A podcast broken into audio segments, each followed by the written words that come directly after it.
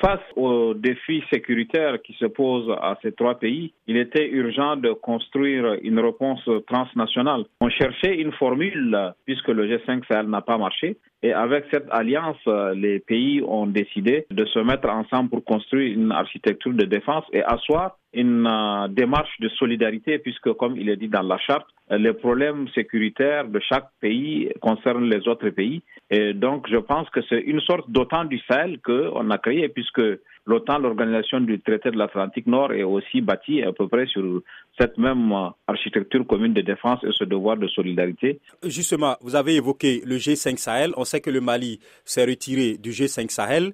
Est-ce que de fait, le G5 Sahel est mort? Le Mali quand même tient une place euh, stratégique dans le G5 Sahel. Les autres pays membres n'ont pas de continuité territoriale avec la Mauritanie si le Mali n'est pas dans le G5 Sahel. Et d'un point de vue opérationnel, à partir du moment où le Mali s'est retiré, l'ensemble des structures du G5 Sahel ont euh, presque quasiment cessé de fonctionner. Euh, vous avez parlé du retrait du Mali, mais le Burkina aussi avait une posture un peu ambiguë avec un pied dedans, un pied dehors, puisque comme vous savez, le président de transition n'est pas allé à N'Djamena pour le sommet du G5 Sahel, le dernier sommet. La création justement de euh, cette nouvelle structure permet de construire une réponse commune avec euh, des enseignements que euh, l'on a pu tirer de l'échec du G5 Sahel, puisque comme on sait, le G5 n'a pas véritablement fonctionné parce qu'il reposait sur l'assistance internationale. Et là, on sent qu'il y a une démarche il y a la question du timing. Cette alliance hein,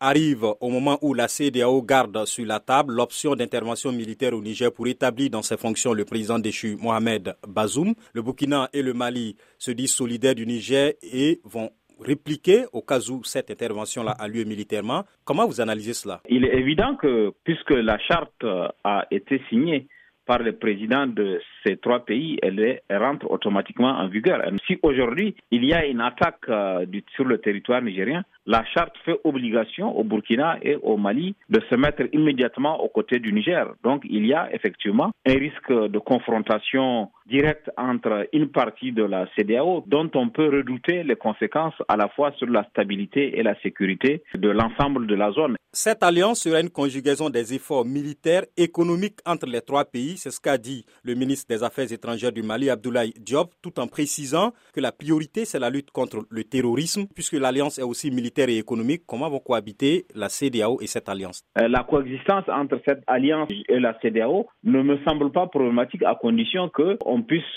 trouver des, points de complémentarité. Une des faillites de la CDAO, à côté de l'échec à prévenir et à gérer les coups d'État, c'est aussi son absence sur le terrain sécuritaire. Le Mali, le Burkina et le Niger sont dans une situation sécuritaire assez grave, mais la CDAO n'a jamais pris en main ce dossier sur le plan de la lutte contre le terrorisme. Elle a laissé ses États, ses débrouiller tout seul.